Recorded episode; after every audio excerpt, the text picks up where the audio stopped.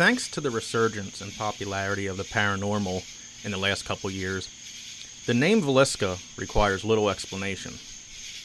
This notorious mass murder from 1912 Iowa has leapt into the public consciousness thanks to many a ghost hunting trip to the Villisca Axe Murder House. But there's another side to Villisca, a side far from unknown, but still little discussed in the mainstream. For Villisca may not have been this killer's first. Not at all. And it may not have been his last. I'm Andrew Gable, and this is Death Rides the Rails.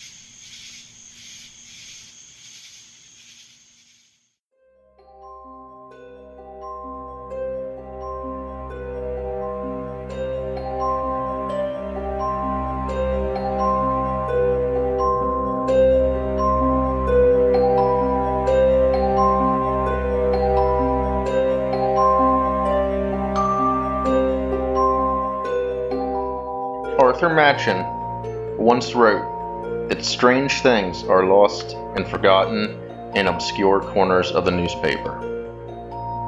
Welcome to Forgotten Darkness, a podcast that will aim to prove that that statement is true.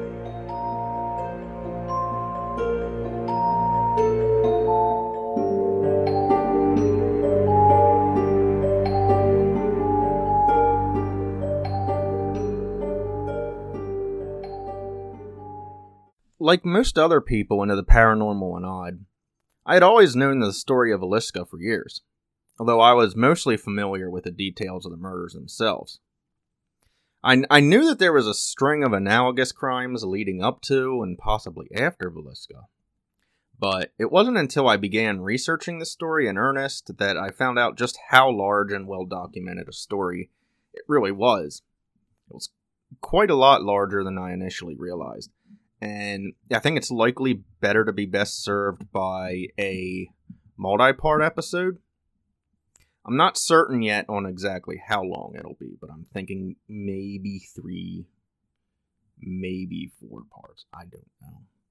Likely one on the initial string, which is this episode, one on Villisca itself, both the murders and the aftermath, because that story is large enough for its own episode I think, and one on the maybes. Some of the other murders that are probably committed by the same individual, but not known to be for sure. Not all the potential ones could have been committed by him. There's far too many for that, I think. These, they're ones I think that are most likely. Obviously, I want to do something on the more prominent suspects and general theories as well, but that might end up getting bundled in with another part.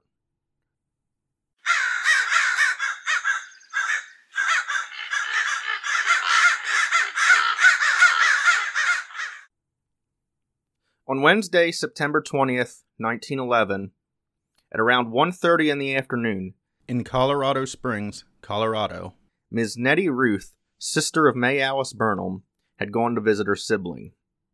She and May were engaged seamstresses, and they had some sewing projects to complete.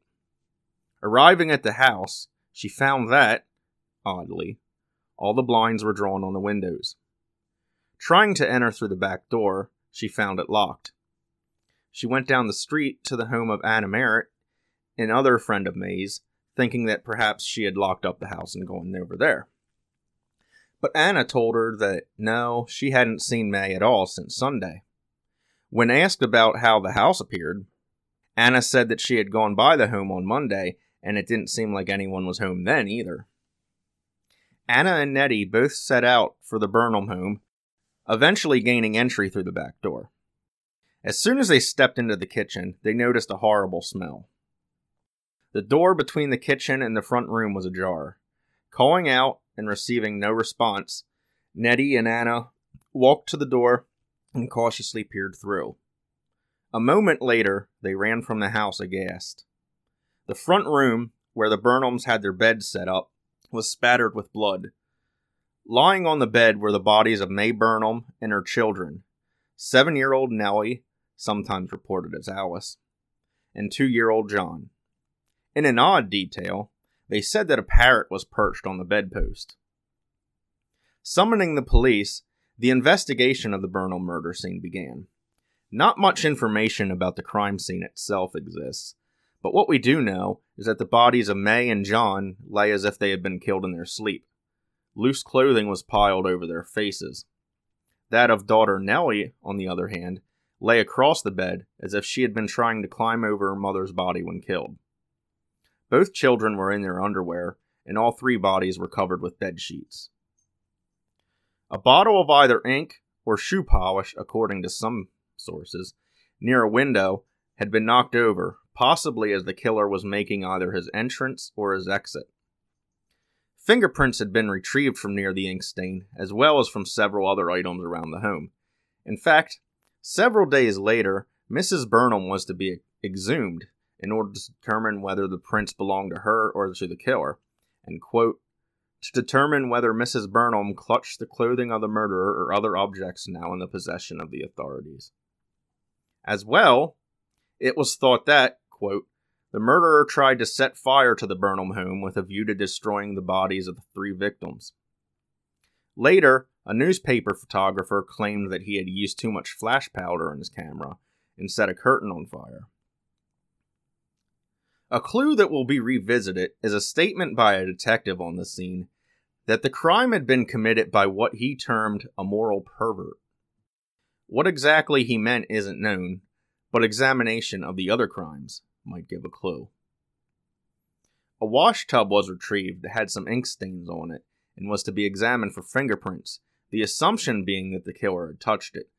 Some reports indicate he had used this tub to wash his hands of the blood which undoubtedly covered them. The father was 40 year old Arthur Burnham, who didn't actually live with the rest of his family, but was a resident of the Modern Woodmen's Sanatorium, a tuberculosis hospital. Burnham, a former resident of Michigan, had moved to Colorado Springs to seek treatment for tuberculosis, but as the disease was in remission, he was employed in the kitchens there. He had been at home Sunday evening, but he had returned to the sanatorium. He was soon picked up for questioning by the police. In the meantime, a neighbor, Mrs. F. E. Campbell, mentioned to the police that the neighboring home, that of 24 year old Francis H. Wayne, his 22 year old wife Blanche, and their two year old daughter Lula May, had also had its blinds drawn and appeared deserted. The father's first name is usually reported in the news accounts as Henry F., but records back in his hometown of Meaderyville, Indiana, list his actual name as Francis H. So, although mis- most documentation refers to him as Henry, I'll be referring to him as Francis. Entering their home, police soon discovered more of the same blood on the walls, all three of the Waynes dead, likewise killed by an axe. The condition of the bodies was a cause for debate. Some say they were covered like the burn like those of the Burnhams. Others said that they were nearly naked and lying out in the open and unconcealed. It soon transpired that Blanche Wayne had borrowed a large wood axe from Mrs. J.R. Evans, another neighborhood woman. Mrs. Evans went over to the Waynes on Monday the 18th to retrieve the axe, but no one answered when she knocked at the door. The axe was leaning against the back porch, and she took it. It was hers, after all. She noticed that it was covered in blood stains, but incredibly she thought nothing of it, thinking that Mrs. Wayne had used it to kill chickens or something. When police retrieved the axe from Mrs. Evans, they found smudges of ink on the handle, indicating that it was, in all likelihood, the murder weapon, and that the Burnhams had been killed first. Francis Wayne was another victim of tuberculosis who moved to Colorado Springs for treatment at the Modern Woodmen Sanatorium, the workplace of Arthur Burnham. He met Burnham at the hospital, and he had told Wayne that there were some vacant homes surrounding his, Wayne rented the neighboring home. The two families didn't seem to have been especially close, but were acquainted at least as much as neighbors typically are. Lula May often played with the Burnham children. The Wayne family lived in Colorado Springs only about a month when they were murdered. Even less is known of the Wayne crime scene than the Burnham scene, save that the fingerprints were save that fingerprints were taken from the chimneys of oil lamps in the home. Whether it meant that chimneys were checked for fingerprints or that fingerprints were actually retrieved, I'm not certain. This has an obvious implication as well in light of crimes that follow. Police were skeptical of Burnham from the start, maintaining that his reactions to the sights of the bodies weren't quite right. They also found spots resembling dried blood on his shoes and clothing.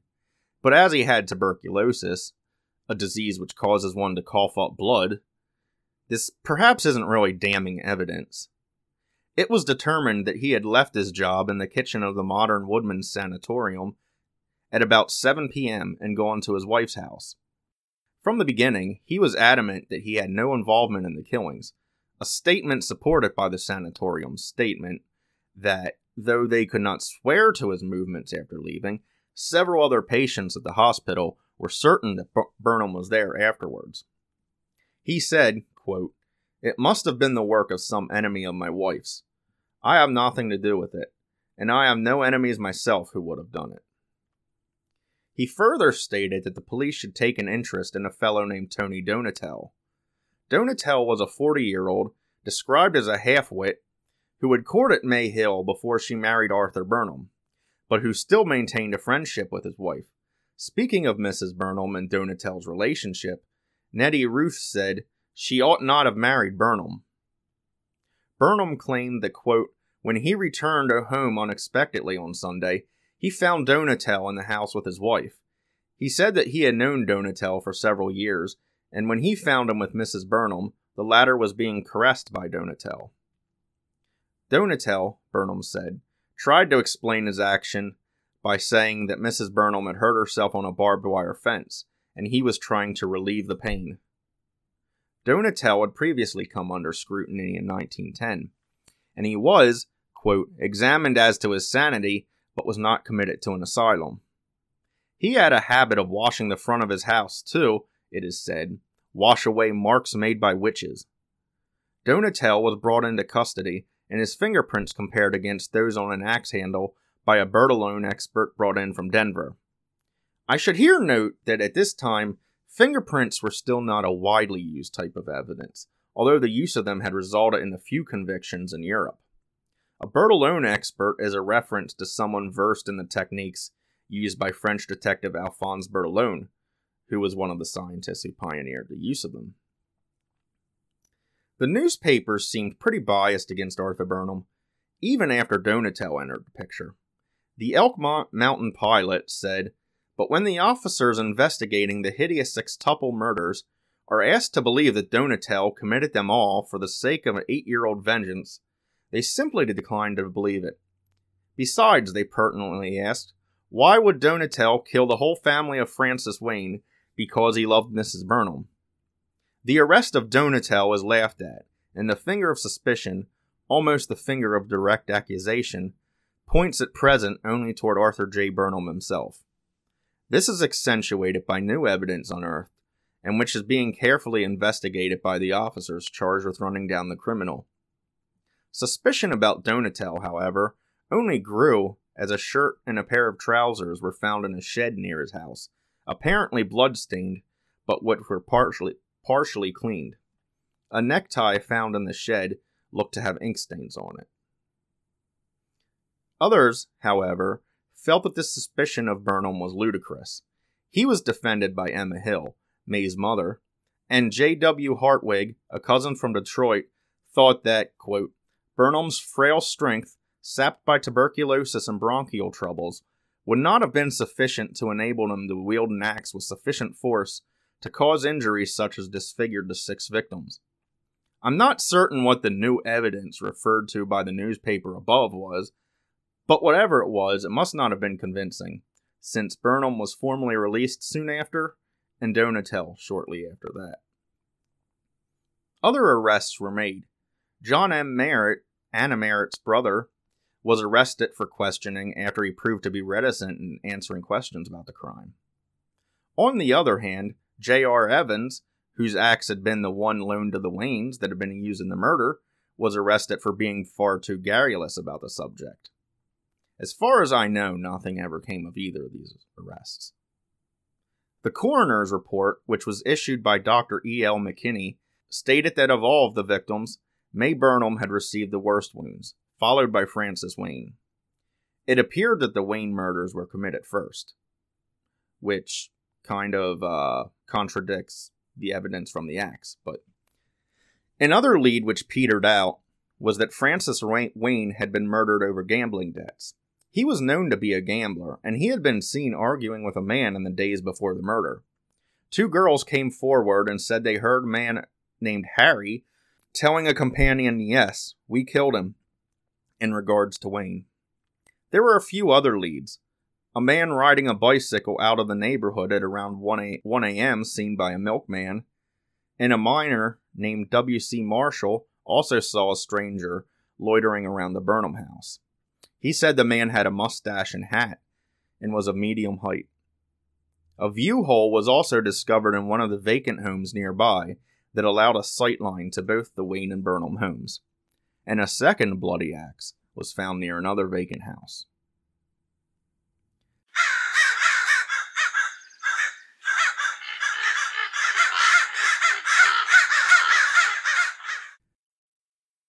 The next murder, which took place in Monmouth, Illinois, just under two weeks af- after the massacre in Colorado Springs, really isn't well documented at all, even in the local press. On Sunday, October 1st, parishioners at the First Presbyterian Church arrived for church services and were surprised to find the doors to the church locked. The church caretaker, William E. Dawson, normally unlocked the church and prepared the sanctuary for service. Two of the church deacons, C.C. McClung and Luther Price, went round to Dawson's home to either get a key or berate him for neglecting his duties the night before, depending on the account one reads. The blinds on all the windows were drawn, similarly to those in Colorado Springs. When they knocked at the front door of the home at the corner of East 9th and South 1st Streets and received no answer, they went to the back of the home and knocked at the door there, this they found to be unlocked. Not seeing anyone within, they set out through the house to find the caretaker. In one of the bedrooms, they found the bodies of William and Charity Dawson, and in another room connected to that one lay the body of 13 year old Georgia Dawson. Two other daughters who lived in Monmouth, Maud and Clarabelle, were luckily not in the home at the time. All three family members appeared to have been struck in the head with considerable force, and each was wrapped in bedclothes. It was noted that $40 was in Dawson's pockets, suggesting that whatever the motive may have been, it was not simple robbery. There was an initial rumor that Georgia had been raped, but such proved not to have been the case. One has to wonder, though, if, again, similarly to the pre- previous incident, there was some sort of evidence of the killers having been a pervert present. It was said that Georgia was found in her bed, shoved down off the pillow, and with one hand raised above her head, as though she had attempted to pull the covers over her head when she saw harm coming. The neighborhood in which the Dawson home was located was only two blocks south of the tracks of the Minneapolis and St. Louis Railroad. The area was predominantly a black neighborhood, and the Dawsons were one of the few white families resident in the district. So, of course, the initial assumption was that the murders were committed by a black man, although some also expressed that they were suspicious of previous associates of James Dawson, who had previously done time in prison for horse thievery. He had received a lesson sentence after he turned evidence on some colleagues, and it was theorized that these colleagues may have committed or coordinated the murders.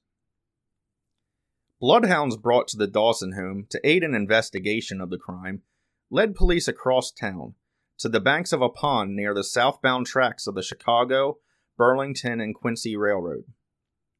Here, police found a section of lead pipe, covered in what appeared to be blood and hair. According to reports, this was eventually determined to have indeed been human. A flashlight was found in the backyard of the Dawson home, near the fence which likely would have been in the killer's path of escape. What exactly the flashlight looked like isn't clear. Neither is the exact message that was engraved on it. Some say it was lovely Colorado Springs, others say it was a place and date, Colorado Springs, September 4th.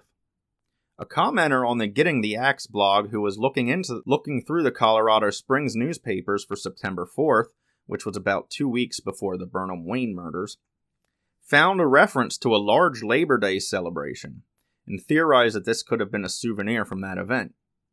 The September 4th celebrations, interestingly, were partly funded by the Modern Woodmen, the same organization who funded the hospital where the husbands of both families were being treated. But the flashlight serves as a convenient segue into the next phase of the Dawson story. The murder case lay dormant for several years until four years later, a convict named John O. Knight, who was incarcerated at that time in Joliet for burglary, came to police and intimated that he and a man named Lovey Mitchell had committed the murders of the Dawsons. Mitchell was the mastermind of the plot. And obviously, people seized on the message on the flashlight and said it was Lovey, Colorado Springs, and therefore it was Mitchell's flashlight. Mitchell was found living in St. Louis, Missouri, under another name. The 47 year old had been living in Monmouth, employed as a dog catcher, in 1911. As of March 21, 1915, he had been brought from St. Louis to the prison at Galesburg. A prominent Monmouth attorney involved in the questioning of Knight, John Hanley, said that there is little doubt but that we are on the right trail. I believe that within the next 24 hours, we'll have statements from the accused persons which will clear away the most hazy details. It is impossible to give away any of our evidence at this time, and we did not intend that the story should get out so soon. Chief Morrison unknowingly tipped the whole affair to the Associated Press reporter in St. Louis after the arrest was made, and the story went broadcast. Chief Morrison himself elaborated on the arrest somewhat. Dawson, his wife, and daughter were murdered by three Negroes, two men and a woman. Revenge for attentions which the Negroes stated Dawson had shown to their relatives was the alleged motive for the crime. The Negro woman in the case I will arrest in a few days, perhaps in a few hours, after my return to Monmouth. The third man is in the penitentiary at Joliet. Evidence against the trio is complete. I do not believe these three Negroes are connected with any of the other axe murders which occurred in different parts of the country. But other residents of Monmouth who had known Lovey Mitchell were less con- confident of his guilt. He seems to have been a somewhat reserved man and had apparently made few friends while he was living in the city but those people who did know him scoffed at the idea of him being responsible. What was seen as a mitigating circumstance, his having sold most of his belongings and left Monmouth shortly after the Dawson murder, was attributed to troubles with his with his wife rather than any wrongdoing. He seems also to have been a man not possessed of an overabundance of intelligence. If he did do this, acquaintances insisted, he was likely manipulated into it by Knight rather than vice versa, as Knight was insinuating. The evidence must not have been nearly so convincing as Chief Morrison implied, however, since Mitchell was released on May 24th after a grand jury dismissed his case, citing a lack of evidence. Mitchell said upon being released, when asked where he was going to go, Back to St. Louis, where they got me, and back to work on the construction gang where I was employed when arrested. I got 18 months' work there, and if they want me again, they'll know where to look for me. Well, it turns out they did want Mitchell again. In January 1918, he and Knight were both placed on trial again for the Dawson murders.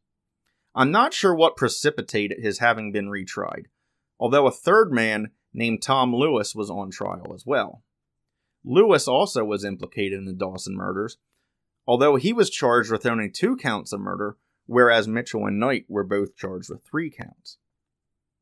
The deliberation began with attorneys charging that Knight, in particular, was seen on the porch of the Dawsons' home, and he had also asked Cornelius Bogus earlier that afternoon to take place in a job. Knight claimed that he had been at work on the Minneapolis and St. Louis Railroad Depot on the night of the murders and could not have committed them. A statement which, by the way, completely contradicts his testimony from three years before, which claimed he was present when the murders were committed. The trial was still going in September of that year, and on September 23rd, Mitchell's case was dismissed by Judge Robert J. Greer, due, once again, to lack of evidence. However, Knight himself, still in prison on the burglary charge, ended up having quite a few years added to his sentence.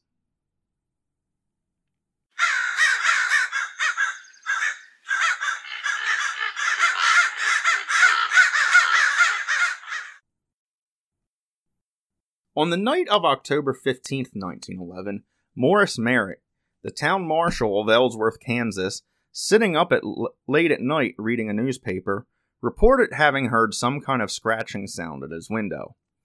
But after a moment, the noise stopped and he resumed his reading. In the morning, he found that the screen had been removed from one of the rear windows. The screen was propped against the wall, and it seemed that an effort had been made to pry the window itself open. It was two weeks since the three Dawsons had been extinguished in Illinois.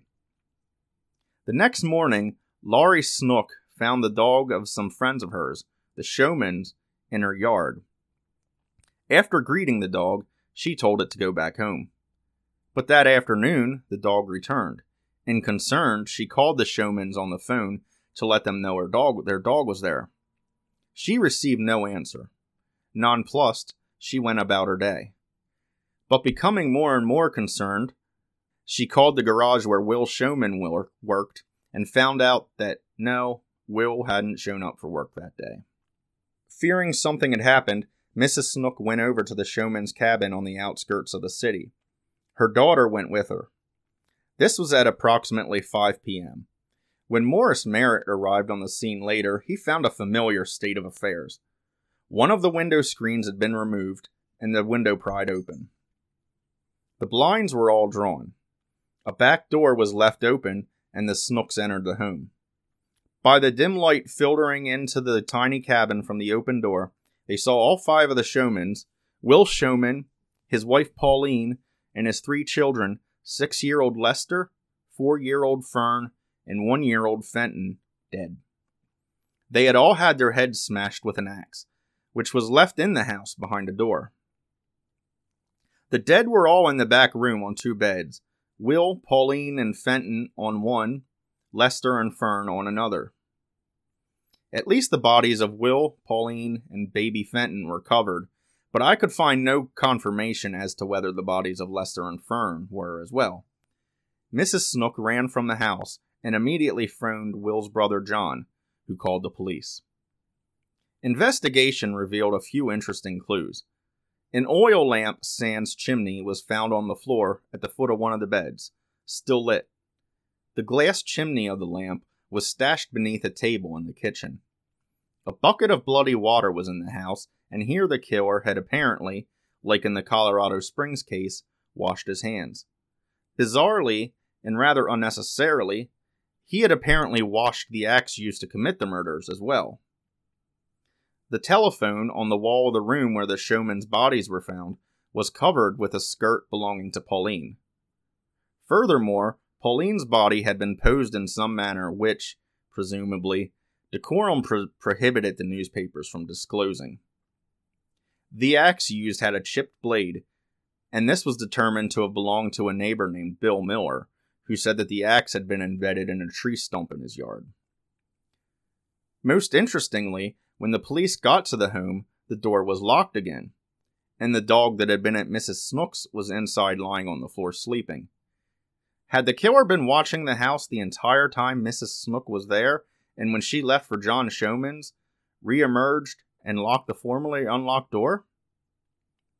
The cabin sat on a small rise over overlooking the train tracks, only two doors up the street from Merritt's. Had he been an intended victim and the killer was scared off, noticing that someone was awake in the house? Incredulity was expressed that the killer could gain access to a house with a dog. Certainly no dog had been present in any of the either of the two preceding cases or any of the subsequent ones. It was speculated that the killer was someone familiar with the dog, but it's just as likely to me that the dog wasn't that great of a watchdog. As any dog owner knows, not not all of them are attentive. On the 17th, the first full day of investigation, bloodhounds were brought in from Abilene. Three separate times they led investigators from the cabin to a railroad junction a short distance away. A blood-stained shirt had been also been found in a room at the Baker Hotel. The room had been occupied for a few hours by a stranger who soon after vanished. He was found on October 20th, and his identity revealed as John Smitherton. But when picked up in nearby Kanopolis, he was completely drunk. So drunk that police couldn't question him immediately. They had to give him a night in the lockup before he could speak to them. When questioned, he claimed that he found a bundle of clothes, took it with him to the hotel, and used the shirt to wipe his nose when he got a nosebleed. An unlikely story, but one that may very well be true since Mrs. Smitherton later confirmed that indeed, when her husband drank, he got nosebleeds. On the 17th, also, police were put on the trail of Charles Marzik, a Czech. Marzik was the ex husband of Pauline Showman's sister, Minnie. He had avoided a forgery charge in 1903, but wasn't so lucky a few years later when he was imprisoned in January 1906 for thievery. While Marzick was in jail, Minnie divorced him and married James Vopat. Ira Lloyd, who had been Marzick's defense attorney in 1906, felt that the murders were the doing of his former client. I believe Marzick will b- remain in the neighborhood until he completes his vengeance. After his sentence, he told me that when he was released, he would come back and kill the people who were responsible for his conviction, and also their children. I will put them all in hell, he said. Mr. and Mrs. Showman, it was said, had testified against Marzick, as had Morris Merritt. The former Mrs. Marzick also feared his wrath, as did her current husband, James Vopat, and their two children. Mr. and Mrs. John Katkey, Pauline Showman's parents, and their three remaining children also were in fear of Marzick. Mrs. Vopat said that her ex husband had been convicted of forgery in Colorado Springs, and she found it, quote, not improbable that he had been in Monmouth lately. Marzick was found in April 1912 living in Kamloops, British Columbia, Canada. He was extradited and brought back to Ellsworth. With most of the town convinced of his guilt, police posted extra guards at the jail and removed him to the courthouse secretly so as to avoid a lynching, which at this point was a very real possibility. However, upon examination, the case against Marzick fell apart. His alibi, that he was in Canada at the time of the murders, was confirmed. Several of Mrs. Vopat's statements were, were proven false. Charles had never been in Colorado Springs, much less convicted there, although he had, admittedly, lived in Denver for a time. He had not been in Monmouth, in other of her statements that he had served in the Philippines and had been discharged from the army was also false. Indeed, no confirmation that Marzick had ever even been in the army could be found. He was released to Canada after a preliminary hearing. In June 1912, a police informant named Mickey Flynn from Wichita provided clues intimating that a local man named W.R. Lockhead was in possession of some papers belonging to the Ellsworths that he had stashed in a barn in the city.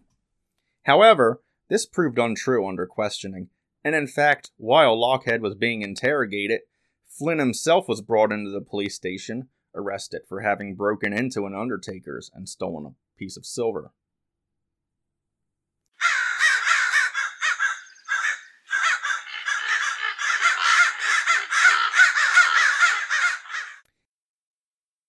It was nearly six months before the fiendish slayer reappeared, still in Kansas, Rollin and Anna Hudson married in 1910. Their marriage was not necessarily a happy one. Rollin had health problems resulting from inhaling metal dust in his previous work in an automobile factory. While in Ohio, the Hudsons had been separated for a time. Rollin went west to Paola, Kansas. Rollin began to do railroad work, and here he met George Coe. He told him that on three occasions he had caught Anna with another man. But after a while, he and Anna patched things up and she followed him west.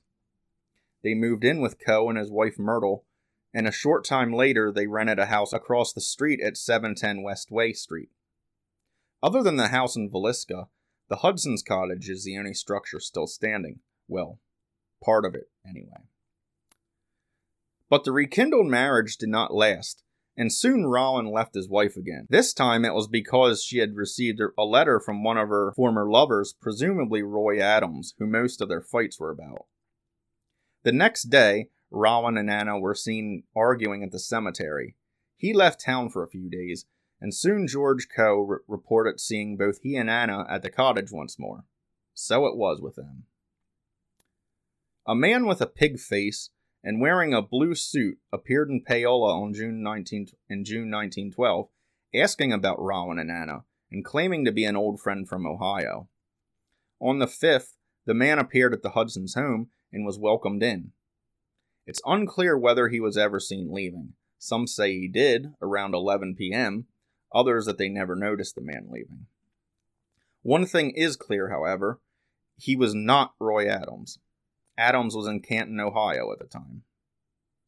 Very early on the morning of June 6th, a Mrs. Longmire, wife of a co worker of Rollin's, heard the crash of glass and emerged into a hallway just in time to see a man running through her kitchen and through the door. She got there a moment later, but she couldn't see the man. Turning back in, she saw broken glass all over the floor. The sound she had heard had been the glass chimney of an oil lamp. The lamp itself sat on the floor. A window was pried open, and a woman's nightgown that she couldn't identify was lying on the floor as well. From the kitchen, she ran into her daughter's room. Eight year old Sadie Longmire was in the corner of her bedroom. She said that a man had been prowling through the house, and she had seen him crouching near her mother's bed. On the morning of the 6th as well, Rollin didn't appear for work.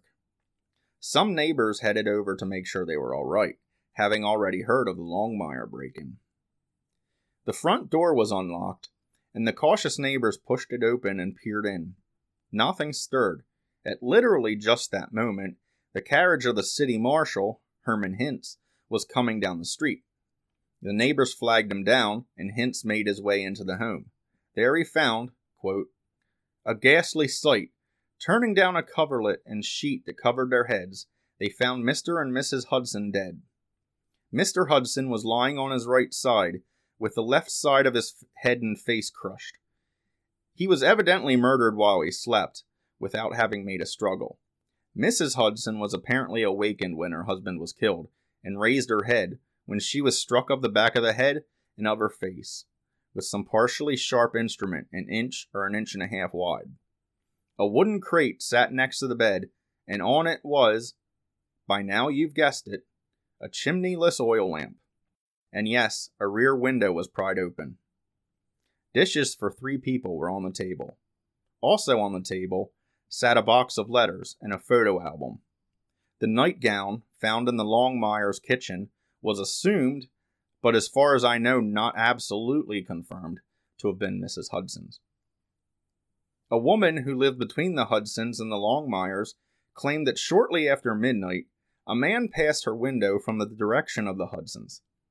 This was quite likely the individual who attempted to break into the Longmire residence, and when paired with the statements by Myrtle Coe that she had heard a scream coming from the Hudson house at midnight, it's very likely it was also the murderer.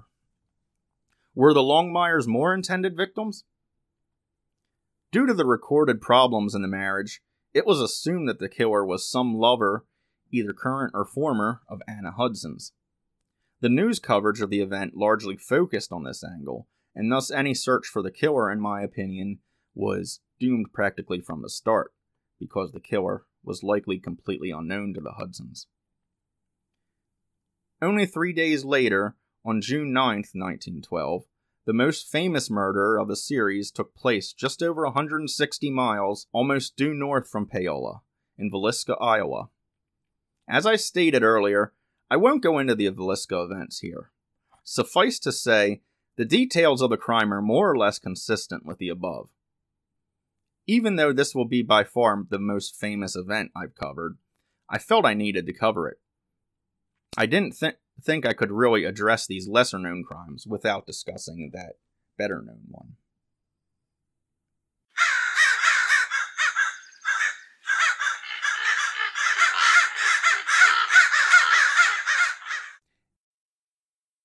And that's the end of this episode. A list of sources consulted for this episode can be found in the show description. If you have a question, a comment, or if you know a lesser known story that you'd like to see covered, leave a comment on the podcast page, post it to our Facebook page at Forgotten Darkness Podcast, or send it to our email at forgottendarkness77 at gmail.com. We're also on Twitter at Forgotten Darkness Podcast. And so, until next episode, this is Andrew, signing off.